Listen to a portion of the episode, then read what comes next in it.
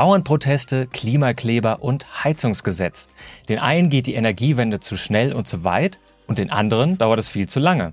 Das alles zeigt, die zahlreichen technischen Lösungen und Innovationen für die Energiewende helfen gar nichts, wenn die Energiewende nicht von der Bevölkerung mitgetragen wird. Und auch wenn die Politik oft betont, dass sich für die Bürgerinnen und Bürger eigentlich kaum was ändern wird mit der Energiewende, so ist doch eigentlich jedem klar, dass es auch harte Verlierer geben wird. Die Frage ist nur, wie können sie aufgefangen werden?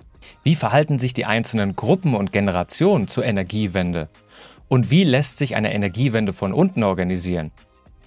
Wir verlassen heute mal unser technisches Terrain und widmen uns der Soziologie. Geladen, der Batterie-Podcast mit Daniel Messling und Patrick Rosen. Willkommen bei Geladen, deinem Batterie-Podcast mit Patrick und Daniel im Studio.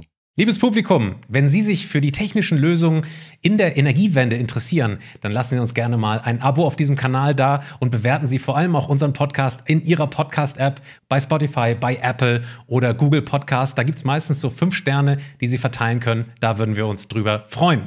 Wir begrüßen heute in unserem Podcast Doktor Katja Schumacher und Professor Uwe Pfenning. Herzlich willkommen.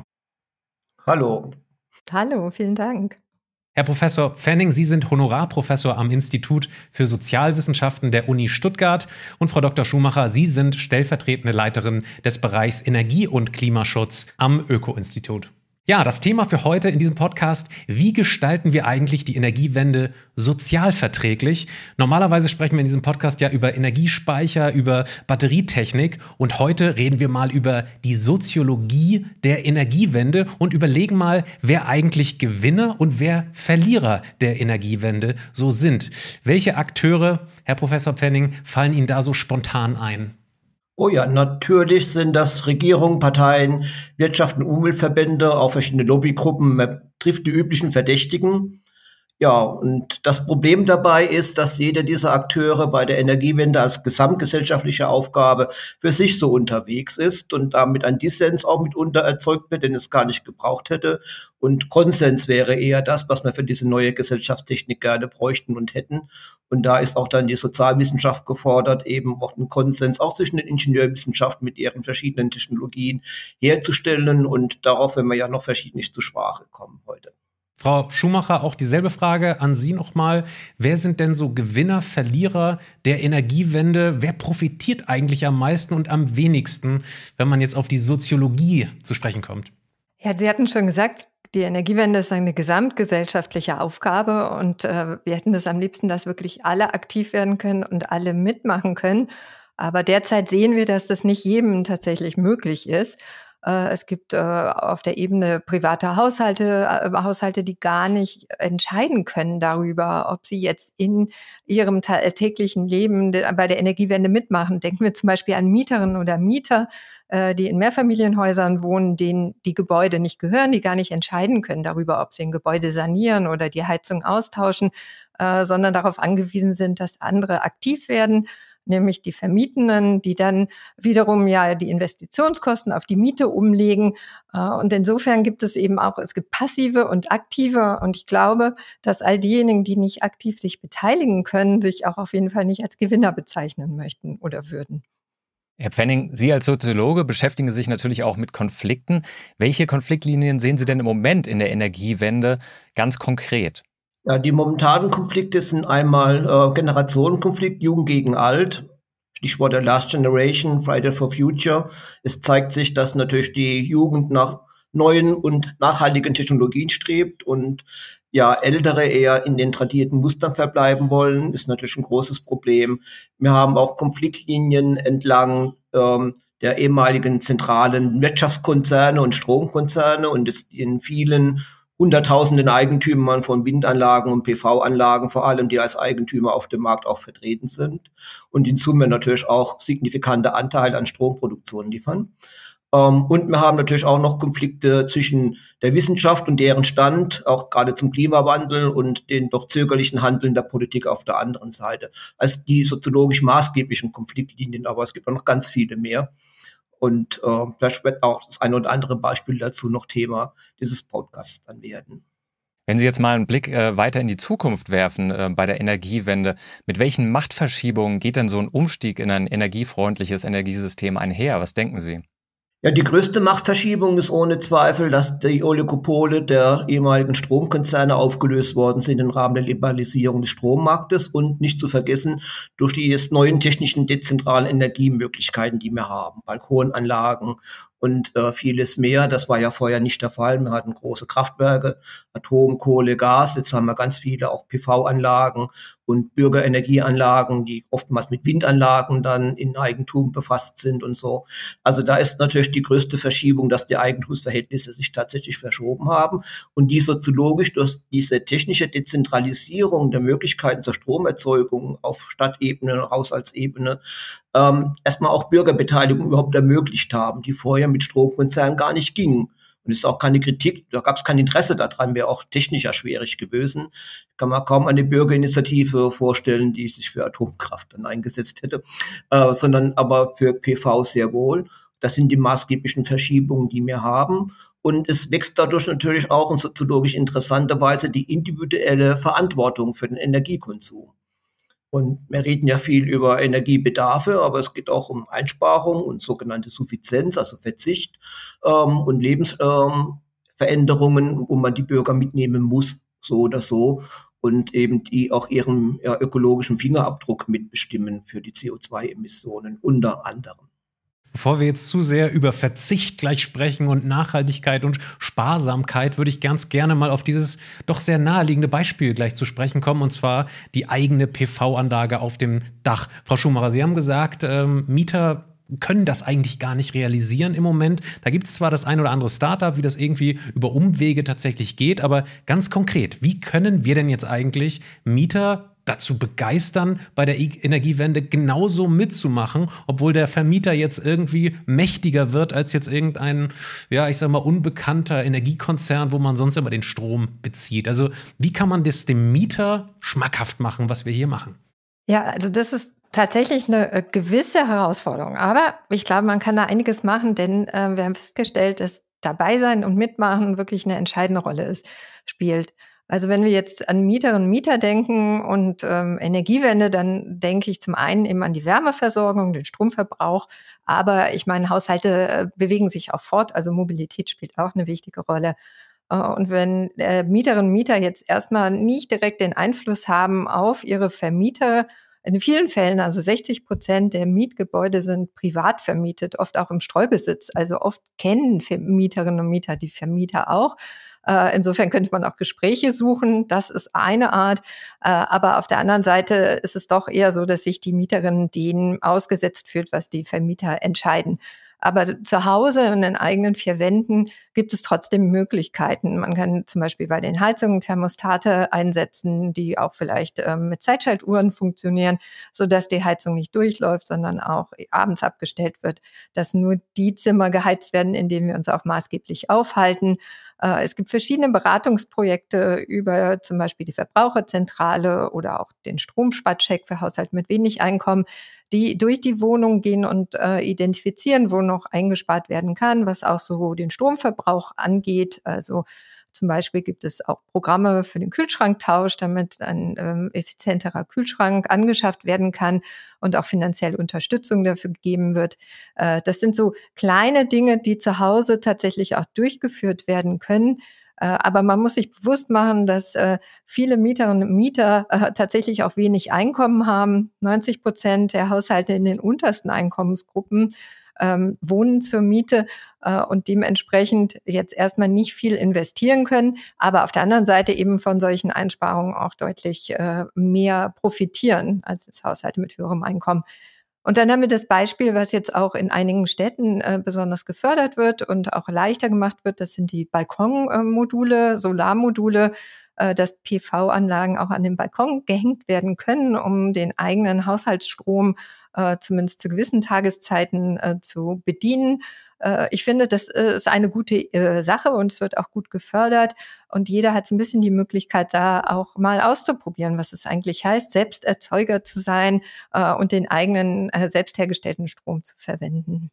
Ohne jetzt mit der ja, Tür ins Haus einzufallen, Drehen wir die Sache mal um. Sprechen wir mal über Vermieter. Ich selber bin Mieter, heize mit Gas, Parterre-Wohnung. Äh, da würde ich mir natürlich wünschen, dass irgendwie das Heizsystem umgestellt wird, vielleicht eine Wärmepumpe reinkommt ins Haus.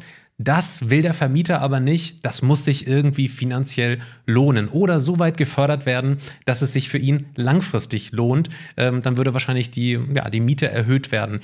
Welche ja, Verpflichtung muss eigentlich ein Vermieter heutzutage erfüllen? Ich würde mal behaupten, die haben auch irgendwo eine Verantwortung gegenüber der Gesellschaft, das zu tun. Aber es ist ja relativ unpopulär, sowas zu sagen. Das heißt also die Frage, ähm, inwieweit kann man denn eigentlich Vermieter zwingen, diese Energiewende sozusagen sozusagen altruistisch selber zu verwirklichen, ohne dass sie finanziell davon irgendwie zu sehr profitieren? Also Vermieterinnen und Vermieter äh, sind wirklich, glaube ich, mit die wichtigste Zielgruppe, denn ähm, zumindest wohnen sehr viele Haushalte zur Miete. Es gibt natürlich viel mehr Ein- und Zweifamilienhäuser, die da nicht vermietet werden, aber bleiben wir bei den Vermietenden. Wie kommen wir dazu, dass Vermietende, dass Eigentümerinnen investieren? Ähm, Der Standardsatz wäre hierzu, es wäre schön gewesen, wenn wir die Mindestenergieeffizienzstandards bekommen hätten, die auf E U-Ebene äh, diskutiert und äh, wurden und auch äh, vorgeschlagen wurden von der Europäischen Kommission. Da ging es darum, dass zumindest die äh, Gebäude mit den schlechtesten Energieeffizienzen bis zu einem gewissen Zeitpunkt saniert würden, äh, werden müssten. Also dass es Vorgaben dazu gäbe. Die fünfzehn Prozent der schlechtesten Gebäude sollten bis zum Jahr zwanzig dreißig oder zwanzig dreiunddreißig äh, saniert werden und auf einen besseren Effizienzstandard gebracht werden. Ähm, das wäre ein Ansatz, das gäbe deutliche Anreize, sogar eine Pflicht zur Sanierung. Und dann könnte man sagen, die Förderung, die es ja in Deutschland gibt durch die Bundesförderung für effiziente Gebäude, die hätte dann geholfen, das etwas wirtschaftlicher zu machen, damit natürlich Vermieterinnen und Vermieter nicht auf ihren Kosten sitzen bleiben. Gleichzeitig gibt es durch das Mietrecht die Möglichkeit, die Modernisierungskosten auch auf die Miete umzulegen. Das ist aber gedeckelt, so damit die Mieterinnen und Mieter auch geschützt werden. Man darf acht Prozent der Investitionskosten umlegen. Wenn Förderung in Anspruch genommen wird, dann muss die vorher abgezogen werden, sodass die Miete nicht ins Unendliche steigt und vor allen Dingen auch, wie man so schön sagt, die Mieter auch nicht hinaus saniert werden. Aber Vermieterinnen und Vermieter sind natürlich, je nachdem, wie gewieft sie sind, auch nicht dumm und machen dann neben der energetischen Sanierung noch eine Badsanierung und andere möglichen Modernisierungen, die auch auf die Miete umgelegt werden können, sodass dann der Schutz vielleicht zwar für die energetische Sanierung da ist, aber insgesamt für die Mieterhöhung nicht.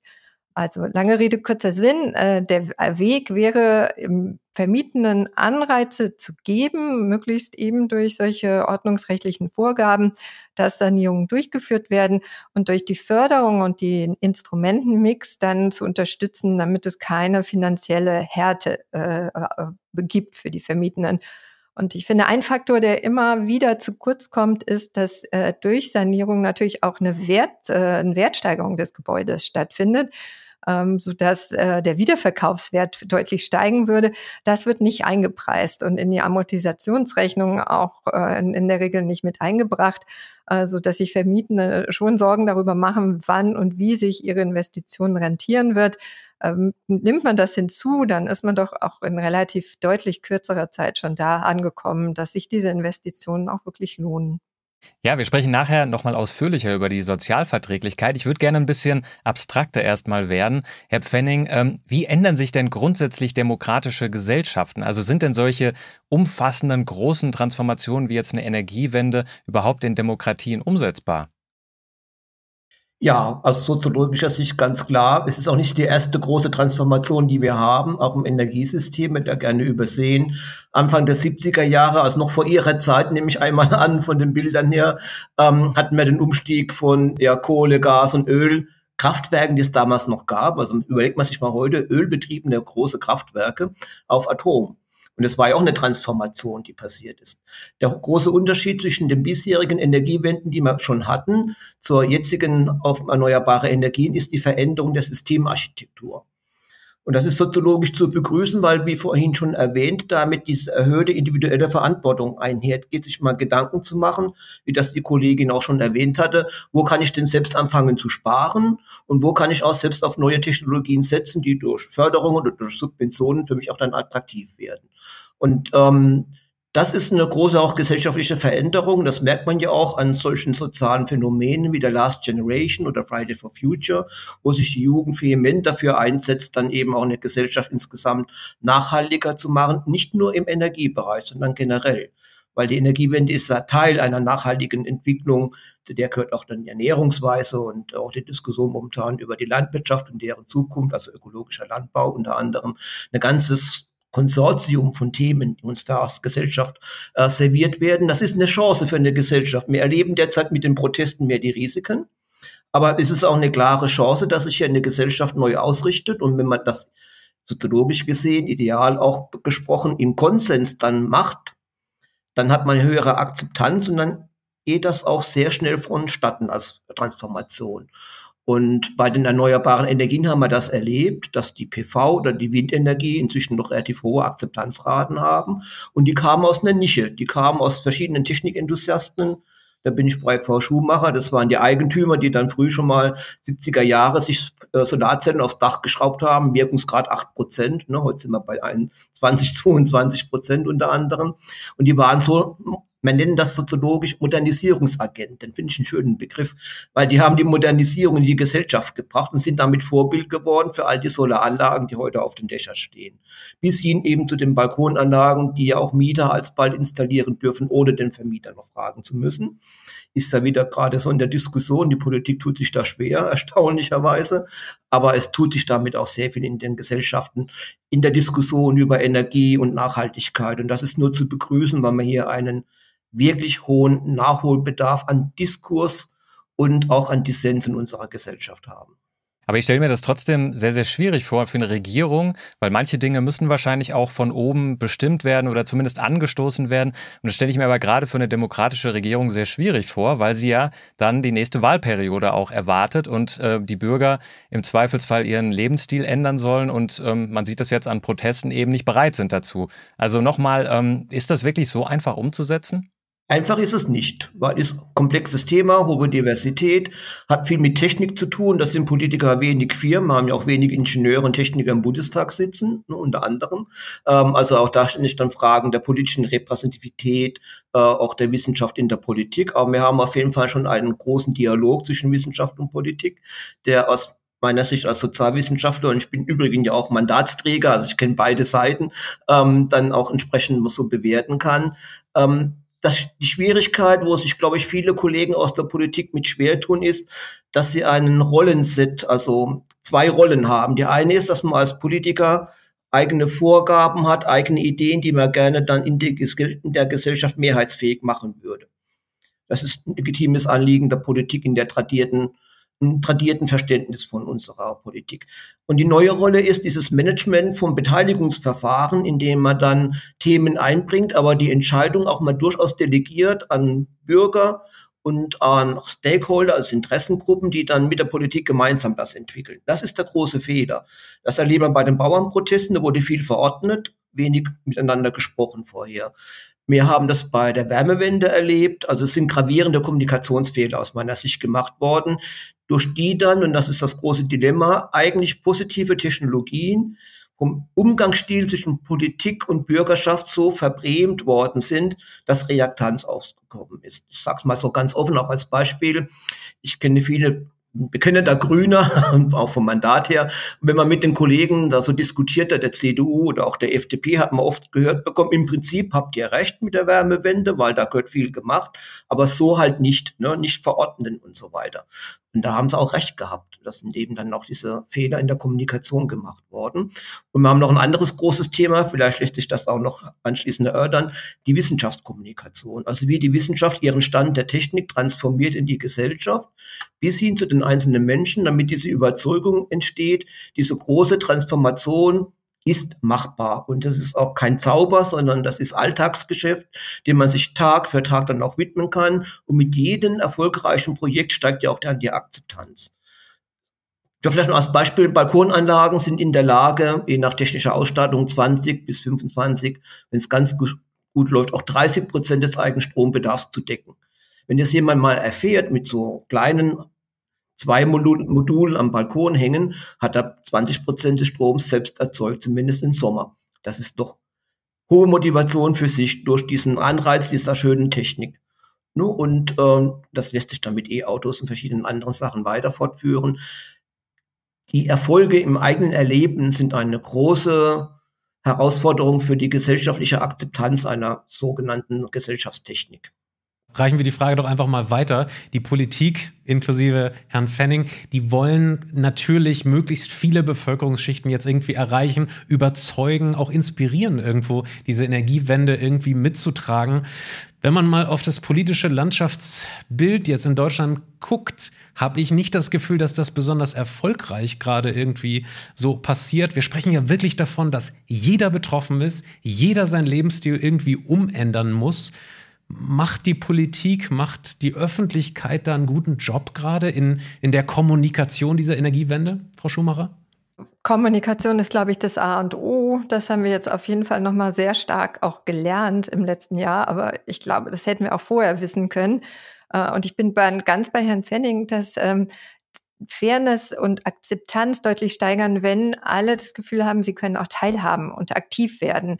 Ähm, da gibt es das schöne Wort Selbstwirksamkeit, was ich in dem Zusammenhang lernen musste oder gelernt habe.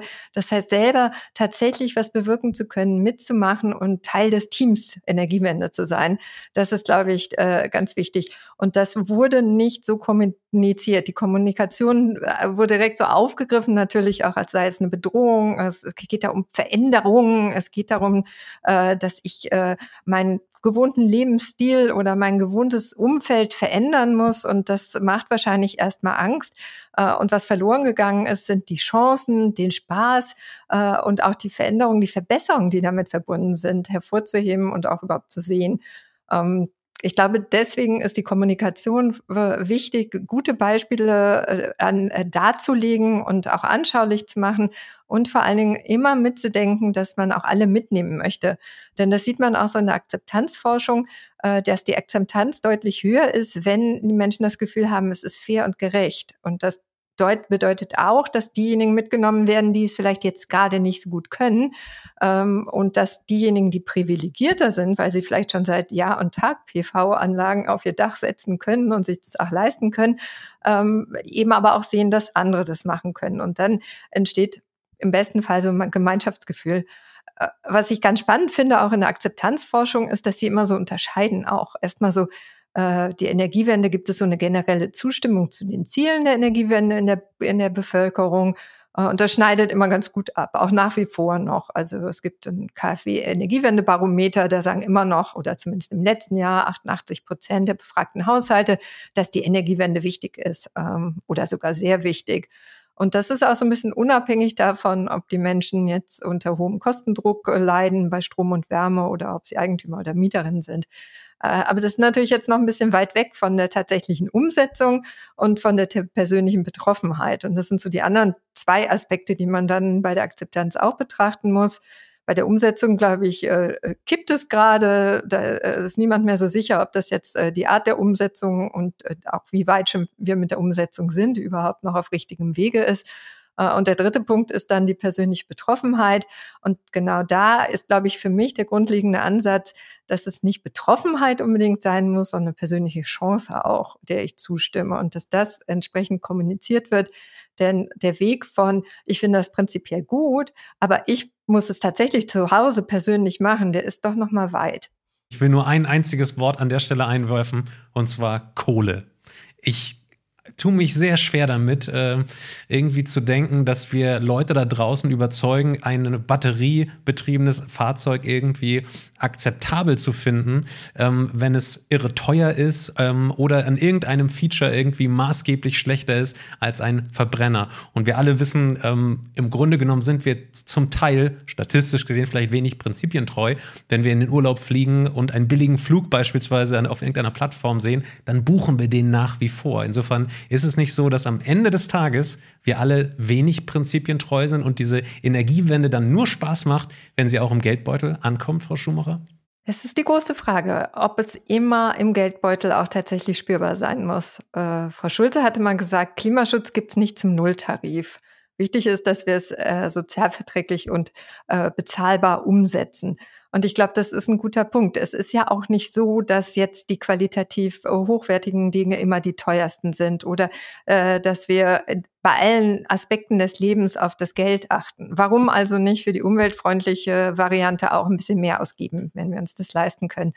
Und ich zitiere da immer ganz gerne den Geschäftsführer von Florida Ice. Ich weiß nicht, ob Sie die, ich möchte keine Werbung machen, aber es ist eine Eismarke, die klimaneutral oder C O zwei neutral ihr Eis produzieren. Aber ganz unabhängig jetzt von dem Unternehmen ist der Herr ähm, von seinem Sohn sehr getrieben worden, der gesagt hat, du hast so viel Geld, warum machst du mich nicht mehr für, für den Klimaschutz und sparst ein bisschen Energie ein?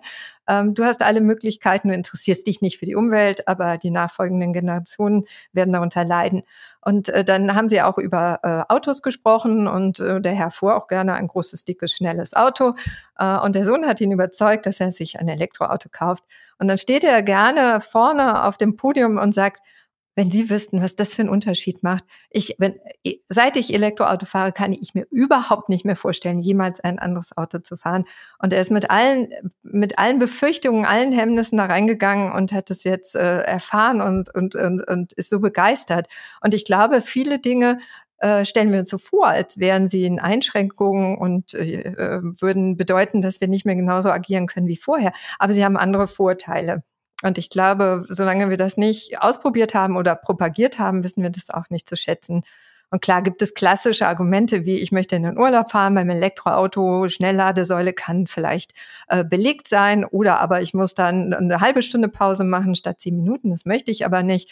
Äh, aber ich glaube, wenn das erstmal zur Gewohnheit oder dreimal ausprobiert worden ist, dann ist es gar nicht mehr so ein großes Hemmnis, wie man jetzt denkt. Und zur allgemeinen Verkehrssicherheit trägt es übrigens auch bei. Ja, das ist natürlich auch ein Auftrag an uns, hier noch mehr Wissenschaftskommunikation zu machen, Dinge zu erklären, runterzubrechen und in die Bevölkerung reinzutragen. Herr Pfenning, Sie haben es vorhin schon erwähnt, den Generationenkonflikt. Der ist ja sehr, sehr offensichtlich schon zutage getreten in verschiedenen Bewegungen oder Ereignissen. Jetzt sind die meisten heutigen Entscheidungsträger in der Politik und Wirtschaft, die sind wahrscheinlich von den schlimmsten Folgen des Klimawandels gar nicht mehr betroffen. Sehen Sie denn in Zukunft da noch viel mehr Potenzial für diesen Generationenkonflikt oder waren das jetzt so einzelne Brandherde? Was schätzen Sie? Also sowohl biografisch als auch soziologisch gesehen ähm, ist da einiges noch am Brennstoff für unsere Gesellschaft drin. Ähm, wir hatten in den siebziger Jahren bei den Protestbewegungen gegen die Anti-Atomkraft ja auch klar die Beobachtung machen können, das war auch ein Jugendprotest.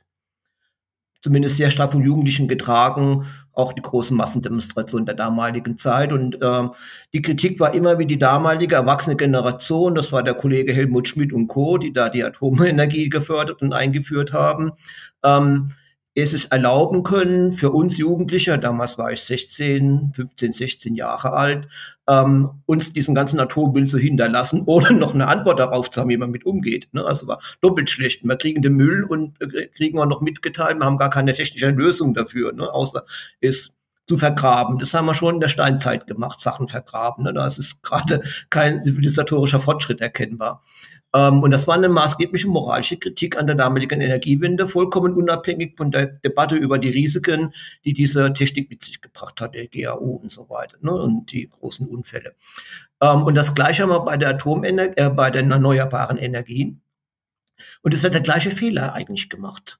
Ähm, man geht auch hin und meint so, als ob man diesen erneuerbaren Energien per se diesen Nimbus zuordnet, dass sie ökologisch sind.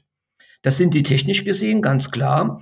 Aber wenn eine Technik zu einer System- oder Gesellschaftstechnik wird, hat sie auch immer auch negative Aspekte dabei. Da geht es um Landschaftsverbrauch, da geht es um Infraschall, Vogelschlag, Natur- und Tierschutz, geht es um Monokulturen. Also jede der erneuerbaren Energien hat auch negative Konsequenzen, wenn sie in Masse als Systemtechnik mit eingesetzt wird. Und die Frau Schumacher hat das schon auch erwähnt, Ehrlichkeit und Seriosität, das muss auch einfach offengelegt werden. Und man hat immer dann so das Gefühl, dass es die ältere Generation, die jetzt im Bewusstsein groß geworden ist, dass die Erneuerbaren die Rettung aus dem Atomzeitalter waren, dass jeder ansehen muss, dass man dann natürlich die erneuerbaren Energien sofort überall in jeglicher Form und Gestaltung hinbaut. Und wir müssen lernen, dass es natürlich auch dann legitime Proteste hervorführt und müssen auch diese ehrlich diskutieren und abwägen zwischen den gesamten ökologischen Nutzen im Hinblick auf Nachhaltigkeit und einzelne, mitunter auch individuelle Risiken, die damit einher verbunden sind. Und es gibt in der Soziologie kleines Seminar für Sie als Techniker, den sogenannten NIMBY-Effekt. Vielleicht ist er Ihnen auch bekannt, not in my backyard. Ähm, das ist genau diese Verhaltenseinstellungsdiskrepanz. Energiewende ja, aber bitte nicht bei mir im Garten. Ne? Und möglichst weit weg, am besten auf der Ostsee und so weiter. Und dann ist mir das relativ egal als Windpark. Ähm, das ist so ein gesellschaftlicher Effekt, den man auch offen ansprechen muss. Das ist verständlich.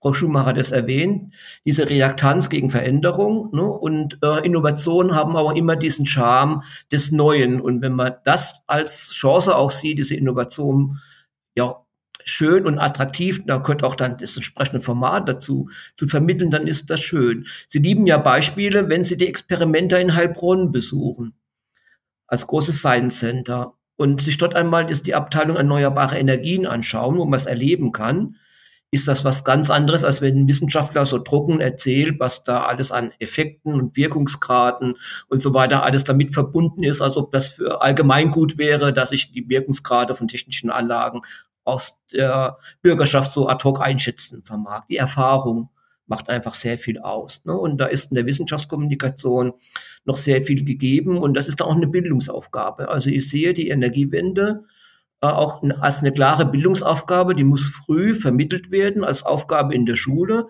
damit dann die jungen, nachwachsenden Menschen lernen, damit umzugehen und sich auch ein eigenes Urteil darüber bilden können. Der soziologische Fachbegriff ist Sozialisation, Seminar Teil zwei. Man lernt, mit Technologien umzugehen, und gerade bei der Energiewende wird es ganz bedeutsam, weil ganz viele individuelle Verhaltensweisen die Effizienz der Techniken bestimmen. Früher beim Kohlekraftwerk, Thema Kohle machen mit Kohle, ne, ähm, war das nie ein Thema. Die haben als großtechnisches System funktioniert, der Wirkungsgrad war erschreckend gering, aber sie haben ihre Systemfunktionalität gehabt. Auf der individuellen Ebene ist aber das, diese Erfahrung von Selbstwirksamkeit ein ganz großes Kriterium, wo man das dann auch miterleben kann, wie ich dann auch durch eigene individuelle Beiträge eben zur Nachhaltigkeit einen kleinen Beitrag leisten kann. Und das müssen wir auch viel mehr vermitteln in der Wissenschaftskommunikation. Und letzter Satz zu dem Thema. Die Wissenschaftskommunikation im Bereich der erneuerbaren Energiewende ist aus meiner Sicht hochdefizitär. Wurde ja schon erwähnt. Hätte man viel früher wissen können. Ähm, haben viel zu wenig in dem Bereich gemacht, im Bereich der Bildung, ähm, im Bereich auch der Science Center, die da aktiv sind, als sogenannte außerschulische Lernorte, die da weit viel weiter sind als die staatliche Bildungsaufgabe. Der Energiewende ist kaum Thema in den Schulen, auch in den Bildungsplänen taucht die kaum auf. Wenn es gut läuft in der Physik, ne, als mal Beschreibung der technischen Abläufe, aber nicht als gesamtgesellschaftliche Bildungsaufgabe, an der wir dann auch alle beteiligt werden sollten, auch dann als später junge Erwachsene mit unseren Anteilen daran. Jetzt redet die Welt ja insgesamt ähm, ganz, ganz zentral über die Klimakatastrophe. Und da dachten wir immer, dass das spätestens, wenn das in alle Köpfe mal reingeht, dass das ja spätestens dann die letzten Hemmnisse sozusagen gegenüber dem Skeptizismus ähm, der Energiewende grundsätzlich ausräumt. Das ist aber offenbar gar nicht der Fall. Frau Schumacher, was sind denn die größten Hemmnisse heutzutage noch in der Bevölkerung im Hinblick auf die Energiewende? Warum ähm, Ist das nicht hundert Prozent schon das Commitment, dass alle diese Energiewende jetzt wollen? Warum ist das nicht so? Ich glaube, die Klimakrise ist nach wie vor zu abstrakt für viele und zu weit weg äh, und zu sehr in der Zukunft gefühlt. Und das ist ja auch ein bisschen unbequem, dass ich jetzt was machen muss, was ich noch gar nicht so direkt bei mir spüre. Ähm, ich glaube, das ist so eines der größten Hemmnisse. Auch wenn wir natürlich Indizien haben dafür, dass die Klimakrise schon stattfindet und ähm, Beispiele finden können, sei es Hitzesommer oder Überschwemmungen oder Ähnliches, fällt es in den Köpfen der Personen oder vieler Bürgerinnen und Bürger auch immer noch schwer, das irgendwie so in den Zusammenhang zu bringen. Und es wird natürlich auch kommunikativ wieder unterfüttert. Nee, das ist Wetter und nicht Klima. Ähm, trotzdem man schon auch da Zusammenhänge auf jeden Fall äh, sehen kann und wissenschaftlich äh, nachweisen kann. Ähm, Genau, was sind dann die Hemmnisse? Ich habe es gerade schon ein bisschen versucht anzudeuten. Es ist oft auch ein bisschen unbequem, wenn ich äh, investieren muss, wenn ich was machen muss, wenn ich was zu Hause verändern muss. Habe ich auch eine Übergangsphase, die kann dazu führen, dass ich auf der Baustelle lebe. Äh, aber es fängt schon vorher an, wenn man überhaupt darüber nachdenkt, möchte ich was machen, was möchte ich machen, dann äh, muss man sich die Informationen zusammensammeln. Das kostet Zeit. Das äh, ist auch äh, eine Frage dessen, kann man überhaupt jemanden finden, wie zum Beispiel eine Energieberatung, die zur Verfügung steht, zeitnah. Wir haben es gerade auch bei uns hier durchgemacht. Und ähm, wenn man dann jemanden hat, dann habe ich auch wiederum festgestellt, macht es auch nochmal einen großen Unterschied, wie die Person auftritt, ob die genügend Vertrauen ausstrahlt, indem sie vielleicht auch deutlicher macht, was sind die verschiedenen Optionen und ich nicht das Gefühl habe, oh, da kommt jetzt das, was eigentlich schon immer gemacht wird und was jedem empfohlen wird, sondern dass ich individuell mit meinen Aspekten da auch gesehen werde. Ich glaube, Hemmnisse sind auch, dass es unglaublich schwer ist zu verstehen, dass äh, man vergleichen muss gegenüber einer Entwicklung, die passiert wäre, wenn ich nicht die andere Alternative wähle. Um das mal mit einem Beispiel plastisch zu machen, wenn der C O zwei Preis weiter steigt, das heißt zum Beispiel, dass der Gaspreis oder der Ölpreis ja in Zukunft auch aus Grund, aufgrund dessen deutlich steigt, äh, dann habe ich höhere Kosten, wenn ich weiter eine fossile Heizung habe. Wenn ich auf eine Wärmepumpe umsteige, dann habe ich diese Kosten nicht. Ähm, das heißt, ich muss auf jeden Fall diese Einsparung gegenüber über dem, was sich sonst entwickelt hätte, betrachten. Aber das machen viele nicht. Gucken einfach nur, was kostet es heute, äh, wie viel Energie verbrauche ich dann, welche, habe, welche Kosten habe ich. Äh, und äh, auch die Energieberater legen sich nicht ins Zeug und machen eine Abschätzung darüber, wie sich der C O zwei Preis entwickelt, weil das halt auch unsicher ist. Und, und mit Unsicherheit kann man nicht so gut umgehen. Äh, und ich glaube, das sind so wichtige Aspekte, dass das alles äh, noch ein bisschen diffus auch erscheint und dann eben auf äh, de, das Verhalten der Menschen stößt, das, was man hat, das kennt man und das ist auch erstmal gut. Ähm, äh, was auch mir immer so begegnet ist, dass äh, äh, auch Angst vor Baumängeln oder nachher schimmelt es bei mir oder ich habe Plastik an der Wand und dann brennt das Haus ab und das haben wir doch in London oder in England gesehen. Äh, das sind so ganz viele verschiedene Dinge, die entkräftet werden müssen, wo man sich auch die Zeit und die Muße nehmen muss, um damit umzugehen. Denn diese Ängste und Unsicherheiten sind da und die kann man nicht negieren, aber die kann man natürlich äh, diskutieren und da kann man Aufklärung betreiben. Kommen wir wieder zur Kommunikation. Äh, aber ich glaube, was so das Wichtigste ist, um solche Sachen abzubauen, äh, sind verschiedenste Multiplikatoren. Wir hatten eben schon über die Schülerinnen und Schüler gesprochen. Das heißt, den Lehrerinnen und Lehrern kommen große Aufgaben zu. Äh, auch den Kommunen, die äh, oft in dem, an den Bürgerinnen viel näher dran sind und auch äh, als Vorbildfunktion Sachen darstellen können. Auch Bürgermeister spielen eine große Rolle. Wenn die was in der Zeitung sagen, wird nochmal eher hingehört, als wenn das irgendjemand anderes sagt.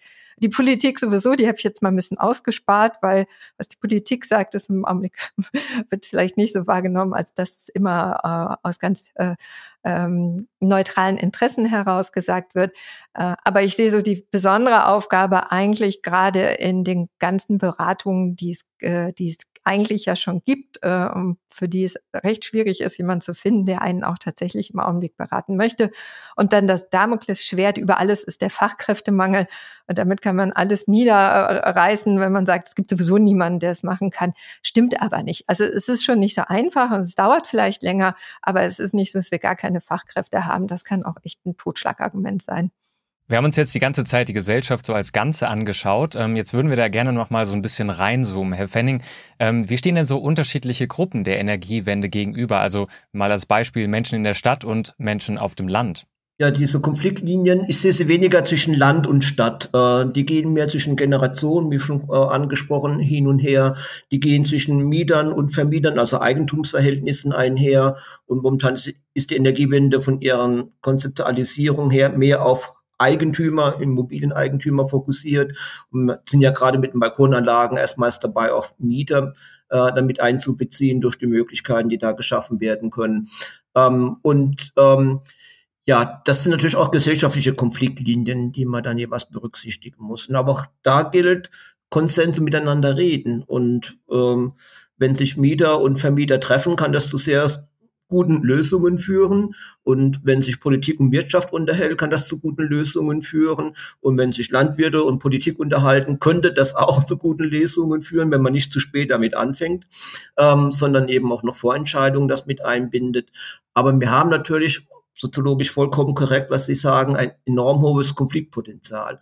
Aber soziologisch sind Konflikte auch immer die Chance für Veränderungen. Das wissen wir auch der ganzen Geschichte heraus. Äh, ohne Konflikte gab es kaum Veränderungen, dann verharren Gesellschaften in ihrem tradierten Zustand bis zu ihrem bitteren Ende. Klammer auf, D D R, Klammer zu, ähm, sondern da muss man dann eben auch schauen, ähm, dass man diese Chancen auch kommuniziert und wahrnimmt. Und wir müssen weg von diesem Gefühl, dass man ähm, Konflikte als negativ empfindet und auch die Politik ja dazu neigt, dann Konflikte zu leugnen, obwohl sie objektiv da sind und von den Leuten gesehen werden. Das delegitimiert eben auch dann die Politik, auch in ihren Maßnahmen für die Energiewende. Aber diese Konflikte sind natürlich da und gehören auch entsprechend bearbeitet. Und dafür sind wir Soziologen ja auch gut geschult und ausgebildet worden, das mal zu machen. Ja, Herr Pfenning, wie ist das denn eigentlich? Also man kann sich vorstellen, eine technokratische Umsetzung der Energiewende ist wahrscheinlich nicht empfehlenswert. Sie haben ja Energiewende-Projekte für das D L R zur Bürgerbeteiligung in Baden-Württemberg in zwei Orten, in Rottweil und in Metzingen, durchgeführt. Ähm, erzählen Sie uns doch mal davon, geben Sie uns mal einen Einblick, was waren da so die Ergebnisse? Ja, gerne, weil das auch das Positive ja beleuchtet. Ähm Ja, einmal die hübschen Begriffe, die Weisheit der vielen ist dann eines der für mich interessanten Ergebnisse gewesen. Man meint immer, wenn man über Bürgerbeteiligung redet, da treffen sich Laien und die Laien treffen auf Experten. Und man hat aber dann nicht überraschenderweise, aber trotzdem sehr erfreulich, äh, zum Beispiel bei solchen Bürgergruppen auch Ingenieure mit drin sitzen, die sich dann als Bürger engagieren. Nicht, äh, nicht als Vertreter der Stadtwerke oder eines Stromkonzerns, sondern die kommen als Bürger mit ihrem Fachwissen und bereichern damit auch die Diskussion, die dann die Experten in den Stadtwerken oder in der Politik jeweils führen. Und das ist ja so subsumiert unter dem Begriff die Weisheit der vielen, die damit eingebracht wären. Das war eine ganz interessante Erfahrung, dass die Bürgergutachten hohe inhaltliche Kompetenz auch hatten. Das andere ist, dass man diesen Ernstcharakter auch der Bürgerbeteiligung dann dadurch kennengelernt hatte. Da saßen Vertreter der Stadtwerke dabei. Und in dem Maße, wie die Bürger gemerkt haben, dass die Stadtwerke daran interessiert sind, diese technisch diskutierten Lösungen auch umzusetzen, stieg das Interesse an der Bürgerbeteiligung, weil einfach die Chance, etwas zu verändern, dadurch erkennbar wurde. Selbstwirksamkeit eben da erkennbar wurde. Und das war ein ganz tolles Erle- Erlebnis, wie dann im Prozess der Bürgerbeteiligung von Sitzung zu Sitzung das Engagement der Leute gewachsen ist, weil die Erwartung da war, es ändert sich etwas. Und in Rottweil wurde ja auch zum Beispiel ein Biogaskraftwerk dann von den Stadtwerken auch gebaut. Und das ist dann der dritte Punkt, dieser Image von Energien. Die, wir haben bis heute Kontakt zu den Gruppen dort, also das hat sich auch einfach kommunikativ nachhaltig entwickelt. Und die reden heute von unserer Energie und unseren Stadtwerken. Und zu Beginn des Projektes waren es die Stadtwerke, die den Reibach machen mit den hohen Anschlussgebühren für ein Erdgas-B H K W, was damals sehr teuer war. Und es war die Stadt, die nichts macht für die Umwelt. Also es war alles andere als unsere Stadtwerke und unsere Energie. Und heute ist das ja ein, äh, eine Energieanlage, die einen Stadtteil autark gemacht hat, unsere Energie unabhängig von all den Preisschwankungen der Vergangenheit, die auch Defizit behoben hat, äh, was wir vorher mit dem fossilen Kraftwerk gehabt hatten. Und die Anschlussquote für die Wärme, das ist eine B H K W-Sache, also Blockheizkraftwerk, ist von knapp zwanzig Prozent auf über sechzig Prozent im Stadtteil gestiegen. Ne? Und das sind diese Image-Effekte, die auch die Frau Schumacher angesprochen hatte, die dann da zustande kommen, weil das von diesen Abstrakten runtergeht auf das Konkrete. Und es wird auch billiger in den Anschlussgebühren. Es ist unsere Energie und unsere Landwirte, die dann die Biogasanlage auch beliefern mit der Silage. Und das war einfach so ein super Ergebnis, wo man gemerkt hatte, wir hätten als Wissenschaftler daheim bleiben können, weil die haben das autonom dann engagiert und gemacht. Und da haben wir etwas richtig gemacht. Ne? Und diese vielen Ideen auch im Detail waren dann einfach wunderbar, weil wir haben als Wissenschaftler, und das kennen Sie ja als Techniker dann sicherlich auch, das Problem, dass die erneuerbaren Energien eine dermaßen große Vielfalt an Technologien hervorgebracht haben, dass es schwer ist, den richtigen Ausbaupfad zu finden für den jeweiligen Ort. Und das kann man auch nicht den Experten überlassen. Ich kenne etliche Beispiele, wo Experten dann entschieden haben, was vor Ort gemacht werden sollte. Und im Nachhinein war das die falsche erneuerbare Energietechnik. Und die Bürger hätten eine ganz andere erneuerbare gerne gehabt. Und da geht es nicht darum, ob die andere dann zwei oder drei Prozent effizienter ist, sondern da geht es wirklich um das Gefühl, man hat etwas gemeinsam gemacht und gemeinsam beigesteuert. Und dadurch entsteht dann auch diese individuelle Motivation, da jeweils weiterzumachen. Und das dritte war, äh, das vierte dann schon in der Reihe so gesehen, ähm, es geht nur über einen Prozess. Also das geht nicht über punktuelle Beteiligungsverfahren. Ich komme heute hin und gehe morgen wieder weg als Wissenschaftler, sondern das waren Prozesse, wo dann Bürger sich einmal in Kleingruppen über fast ein Jahr lang monatlich getroffen haben und sich da als Team auch bewährt haben. Und die haben ihre Ergebnisse, auch das gehört zum Prozess, dann zwei, dreimal rückgespiegelt in Bürgerversammlungen an die allgemeine Öffentlichkeit in Rottweil und haben dann deren Anregungen mitgenommen und nochmal weiterentwickelt. Ne? Und das sind so Prozessmodelle der Bürgerbeteiligung, die wir da gelernt haben. Das hat ja auch dann dazu geführt, dass diese Projekte als nachhaltige Bürgerbeteiligung ausgezeichnet worden sind. Ähm, mit einem gewissen Stolz, aber es ging vor allem dann auch darum, dass hier die Bürger das automatisch von sich aus übernommen und weitergemacht haben. Ähm, und das ist für die Energiewende enorm wichtig, dass sie dann von unten herab verwirklicht wird. Und wenn dann Bürger zu Bürger sagen, das ist eine gute Sache, ist was ganz anderes in der Überzeugungskraft, als wenn der Wissenschaftler kommt und sagt, ich weiß die gute Technik und die nimmst du jetzt als Bürger und mach mal. Ne? Und dann sagt der Bürger, nö, so geht's, so schnell geht's nicht, will ich erstmal nochmal diskutiert haben. Und das war so dieser, ähm, wie so schön heißt, Button-up, also von Boden nach oben entwickelte Prozess. Die Bürger haben das selbst gesteuert. Ganz, ganz toll zu hören, dass diese Projekte dort in Rottweil und in Metzingen erfolgreich verlaufen sind. Frau Schumacher, ähm, welche Staaten haben denn tatsächlich auch so eine Art Vorbildcharakter oder dienen da irgendwie als Blaupause, die sozusagen sozial-ökologische Energiewenden irgendwie hinbekommen haben? Gibt es sowas irgendwo in der Welt? Ich würde sagen, so richtig ein Land, wo wir sagen, oh, da hat die sozial-ökologische Transformation komplett geklappt und äh, das schauen wir uns jetzt an und das kopieren wir und dann sind wir fertig. Das gibt's nicht, aber es gibt viele Elemente in anderen Ländern, die äh, der sozial-ökologischen Transformation dienen, wo wir genauer hinschauen können, warum das da so erfolgreich war und wir das vielleicht hier in Deutschland noch nicht haben.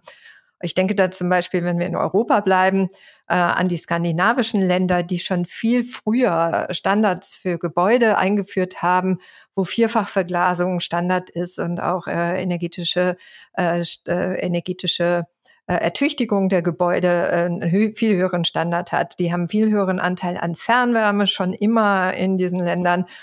Und dementsprechend sind sie auch viel weiter. Das hat verschiedene Gründe, aber auf jeden Fall ist das in Deutschland zur gleichen Zeit nicht umgesetzt worden. Dann gibt es Länder wieder, die auch schon viel früher die fossilen Heizungen oder fossilen Boiler verbannt haben aus ihrem Heizungsgeschehen, sich auch getraut haben und auch gar nicht so Schwierigkeiten damit hatten. Dann, wenn wir ins Bereich Verkehr denken, dann sehen wir ja auch, dass in vielen anderen Ländern, außer in Deutschland und einigen wenigen, nicht mal ganzen Ländern, nur Bundesstaaten, ein Tempolimit möglich zu sein scheint äh, und äh, auch tatsächlich umgesetzt ist. Also ich würde sagen, wir tun uns in vielem schwer und können auch in andere Länder gut gucken. Frankreich zum Beispiel hat ähm, für die Förderung der Elektrofahrzeuge direkt im Bonus-Malus-System eingeführt. Das heißt, der Bonus, der gegeben wird für Elektrofahrzeuge, wird finanziert durch einen Malus, der, der bezahlen, zu bezahlen ist, wenn man sich weiterhin ein fossil betriebenes Fahrzeug kauft. Das heißt, da gibt es auch nicht darum, wo kommt eigentlich die Finanzierung her? Das finanziert sich erstmal aus sich selber heraus. Wenn dann nachher nur noch Elektrofahrzeuge gekauft werden und keine Verbrennermotoren mehr, dann finanziert sich vielleicht nicht mehr so, aber dann sind sie auch schon einen ganzen Schritt weiter. Ähm, Österreich zum Beispiel hat äh, eingeführt einen zum Heizungstausch, ganz ähnlich wie wir das jetzt hatten, direkt von Anfang an ein soziales Förderprogramm mit dem ähm, schönen Namen Sauberheizen für alle, was jetzt auch sehr anschaulich ist, wo Haushalte mit wenig Einkommen ganz hohe Fördersätze bekommen, um ihre Heizung zu tauschen. Äh, und das geht alles relativ glatt durch in anderen Ländern. Und ich glaube, da sollten wir noch mal hinschauen, warum geht das in anderen Ländern doch relativ unkompliziert? Warum werden Konflikte dort vielleicht auch besser oder anders ausgehalten? Und warum geht es bei uns nicht? Dementsprechend könnten wir wahrscheinlich so mit diesen Best-Practice-Beispielen auch ein ganzes Stück noch mal weiterkommen. Wenn man dann aber ins Detail geht, und wir haben das natürlich auch schon mal so thematisiert mit den entsprechenden Stakeholdern, dann kommen viele Aber. Aber in Österreich ist das System ein ganz anderes und die Steuern werden anders erhoben und man kennt die äh, Haushalte eher et cetera et cetera. Aber ich glaube, viele dieser Aber kann man auch aus, auf, ähm, auflösen, wenn man nochmal genau hinschaut. Je reicher Menschen sind, desto mehr C O zwei emittieren sie auch. Ähm Herr ähm, Pfenning, haben Sie da vielleicht mal Zahlen, wie sich das so in Deutschland ganz konkret ähm, zusammensetzt? Die Zahlen sind in der Tat so, dass ähm, die C O zwei Emissionen bei sehr reichen bis superreichen Menschen deutlich über den Durchschnitt liegen, den wir für die Gesamtgesellschaft haben. Das sind Faktoren zwischen fünfunddreißig und das Tausendfache. Das sind enorme Verbräuche, die da eine Rolle spielen. Ähm, Ursachen liegen darin, dass dann oft auch geflogen wird. Der, die Ökobilanz vom Fliegen ist ja total miserabel.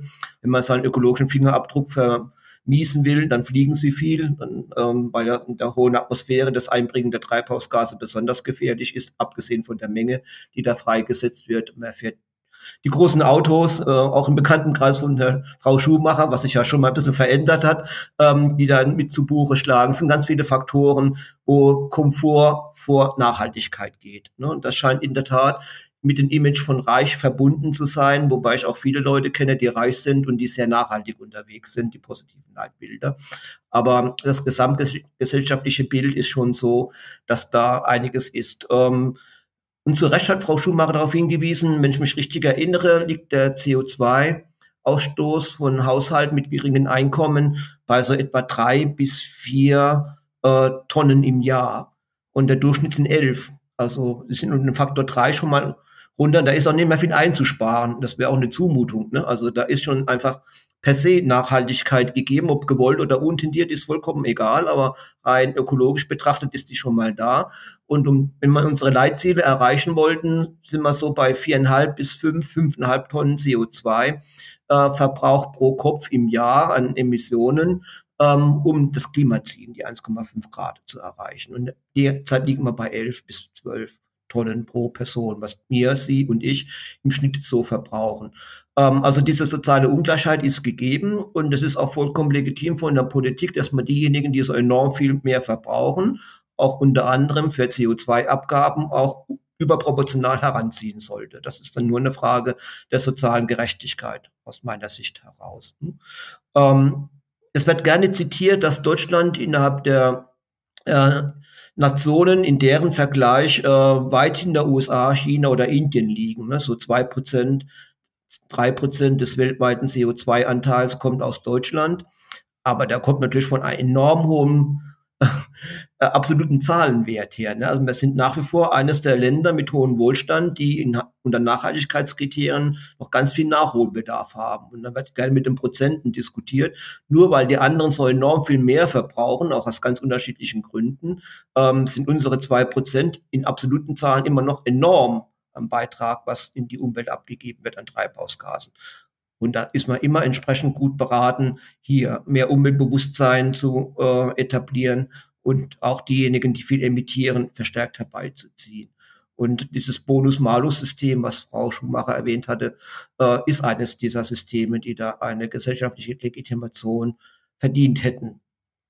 Ja, Frau Schumacher, die nächste Frage wäre jetzt gewesen, wie machen wir es denn jetzt endlich? Wie können wir diese Energiewende sozial verträglich gestalten? Ich glaube, wir müssen an der Stelle dann doch über Steuern reden, über ja, den Agrardiesel, den Kerosinsteuer ähm, oder Flugbenzinsteuer, ähm, vielleicht auch über das Klimageld und den C O zwei Preis und so weiter. Ähm, wie wollen wir es machen konkret? An dieser Stelle werden wahrscheinlich viele Kommentare unter dem Podcast entstehen. Mensch, ihr wollt uns alle arm rechnen, damit wir dann irgendwie ähm, das Flugzeug gar nicht mehr benutzen können und so weiter. Also wie können wir die Wirtschaft sozusagen nicht ähm, ja, schädigen, aber trotzdem C O zwei ja, orientiert ja, ähm, uns bewegen letzten Endes? Wollen wir die Reichen irgendwie dafür bestrafen, dass sie reich sind und dann das ähm, Flugzeug benutzen? Oder wie machen wir es konkret? Wie machen wir es konkret? Wir wollen ja die Energiewende sozial verträglich haben. Das heißt, wir wollen die Energiewende als gesamtgesellschaftliches Großprojekt äh, durchziehen, äh, die Ziele erreichen, die wir haben. Und dafür müssen alle mitmachen. Sie haben es angesprochen, Wirtschaft, Industrie, aber auch jede Bürgerin, jeder Bürger. Und äh, gerade so im privaten Bereich äh, betrifft es vor allen Dingen das Mobilitätsverhalten, die Ernährung, Freizeitaktivitäten, Wohnen. Das ist sehr vielfältig. Alles, was wir eigentlich äh, so täglich gerne machen, auch arbeiten. Aber beim Arbeiten, äh, zumindest im Büro, sind wir sehr klimafreundlich, weil wir uns da vieles teilen mit den Kolleginnen und Kollegen, sei es die Wärme oder den Strom. Genau, also so eine sozialverträgliche Energiewende aus meiner Sicht muss auf jeden Fall alle einbeziehen. Uh, und sie muss sicher sein und bezahlbar und fair. Uh, das sind natürlich große Schlagworte. Und wie passiert das dann? Uh, der Staat, die Regierung hat da schon eine große Aufgabe. Auf der einen Seite haben wir schon darüber g- gesprochen, welche Anreize kann denn uh, ein Staat, die Regierung bieten? ähm, um äh, alle mitzunehmen und auch dazu zu bringen. Ähm, wir brauchen einen Instrumentenmix, nenne ich das dann. Also es wird nicht ein einziges Instrument sein, das jetzt alles auf einmal erfüllt. Äh, C O zwei Bepreisung ist gerade schon gefallen. Das führt dazu, dass äh, tatsächlich eben die Emissionen oder unser Verhalten einen Preis bekommt, äh, der die Emissionen widerspiegelt, der so ein bisschen in die Richtung geht, dass es die wahren Kosten widerspiegelt. Da sind wir ja noch lange nicht. Wir haben ja einen C O zwei Preis, der gedeckelt ist in Deutschland ähm, und der äh, eben auch aus der Perspektive der Bezahlbarkeit bestimmt ist. Aber mh, wir werden sehen, wie sich die Entwicklung dann äh, ergibt, wenn der C O zwei Preis zumindest für Verkehr und für Wärme sich auf dem Markt bildet. Dann in so einem Instrumentenmix, wo auf der einen Seite die Preise so ein bisschen mehr an der ökologischen Wahrheit liegen sollen, äh, ist meiner Meinung nach auch ganz wichtig, dass wir Investitionsförderung haben. Wir haben in Deutschland den Klima- und Transformationsfonds, der sehr viele Bereiche abdeckt, äh, sei es äh, in Richtung Wasserstofferzeugung, klimafreundlichen Wasserstoff, Wasserstoffnetze, äh, aber auch in Bezug auf Gebäudesanierung, Wärmeplanung. Ähm, es geht auch um die Elektroautoförderung und ähm, die Infrastrukturen, die wir brauchen, um äh, klimafreundlich unterwegs zu sein. Das heißt, der Topf ist sehr groß und man kann zu Recht darüber streiten, äh, aus welchen äh, Mitteln dieser Topf eigentlich gefüllt wird. Und das Dritte, was wir brauchen, sind eben so verhaltensadressierende Instrumente. Wie bringe ich Menschen dazu, ein besseres Verständnis für das zu haben, was sie gerade tun, um entsprechend auch darzulegen, dass auch Kosten eingespart werden können, wenn man das Verhalten ändert. Genau, wenn wir Richtung Flugverkehr gehen, dann äh, würde ich jetzt nicht sagen, wir streichen alle Flüge. Äh, äh, Fliegen, Flugreisen sind verboten oder jeder Mensch darf nur einmal in allen zehn Jahren fliegen. Aber wir haben ja da auch eine gewisse umweltschädliche Subvention gehabt, nämlich die Mehrwertsteuerbefreiung auf Flüge, die jetzt aufgehoben wurde. Und wir müssen eben dazu kommen, dass Fliegen auch entsprechend so bepreist ist oder die Preise es auch darstellen, was eigentlich ökologisch damit bewirkt wird. Und wenn es gut läuft, haben wir auch irgendwann biobasierte Kerosin oder Treibstoffe für den Flugverkehr, sodass nicht unnotwendigerweise direkt damit alle möglichen Emissionen verbunden sind. Aber die Flugreisen, das muss man sich auch bewusst machen, die sind ja auch eher denjenigen, die besonders viel Geld haben, vorbehalten. Denn wir wissen auch, dass Haushalte mit wenig Einkommen überhaupt nicht fliegen. Und ich hatte es anfangs gesagt, zumeist haben sie auch gar kein Auto. Das heißt, bei einer sozialverträglichen Wärmewende muss man auch wirklich nochmal genauer hinschauen, wer kann eigentlich wie handeln, wer wird wie belastet durch die Maßnahmen, die eingeführt werden und für welche äh, Gruppen braucht es auch einen Ausgleich, damit die Belastung nicht ausufert. Das heißt, wir brauchen differenzierte Instrumente. Wir haben in Deutschland immer sehr viele pauschale Instrumente, die allen zur Verfügung stehen. Das, was aber auch bedeutet, dass Haushalte, die viel Geld haben, davon profitieren und das vielleicht gar nicht so sehr merken. Ähm, konkret zur C O zwei Bepreisung mit steigendem C O zwei Preis äh, sind Haushalte mit wenig Einkommen halt deutlich stärker belastet, selbst wenn sie gar nicht so viel verbrauchen. Aber im Verhältnis zu ihrem Einkommen ist es eben dann doch eine größere, äh, größere Summe, eine größere Prozentzahl, die dafür ausgegeben wird. Und ähm, Haushalte mit höherem Einkommen sind nur ungefähr ein Fünftel dessen belastet. Aber so eine C O zwei Bepreisung äh, erzielt ja auch Einnahmen und die Einnahmen können auch wieder verwendet werden. Und äh, das ist ja gerade ein äh, sehr großer Diskussionspunkt, äh, auch in der Öffentlichkeit. Äh, kommt ein Klimageld, werden die Einnahmen dafür verwendet, ein Klimageld an alle Bürgerinnen und Bürger auszuzahlen? Äh, oder ist das nicht möglich, weil die Einnahmen für andere Zwecke verwendet werden? Ähm, und so in Bezug auf die Einnahmenverwendung würde ich, äh, und das sagen auch so unsere Analysen, immer sagen, dass es ganz wichtig ist, die Einnahmen auch so zu verwenden, dass diejenigen, die nicht so viele Möglichkeiten haben, äh, trotzdem unterstützt werden, auch zu investieren und äh, dem Klimaschutz, äh, beim Klimaschutz mitzumachen und klimafreundlich sich zu verhalten. Denn diese Investitionen, die zahlen sich ja mittel- und langfristig viel mehr aus, weil Personen dann unabhängig sind von fossilen Energieverbräuchen und gar nicht mehr die C O zwei Kosten zahlen müssen. Das heißt, man macht sie resilient und unabhängig von möglichen Kostensteigerungen, die in der Zukunft kommen. Und das Klimageld ist ja eher so gedacht, dass es, äh, weil der C O zwei Preis bezahlt werden muss, zurückgezahlt wird als pauschale Unterstützung, äh, damit das Geld eben auch wieder bei den Bürgerinnen und Bürgern ankommt. Das ist richtig, das entlastet auch Haushalte mit weniger Einkommen deutlich mehr, äh, kann sogar die kompletten C O zwei Kosten bei niedrigem C O zwei Preis entlasten.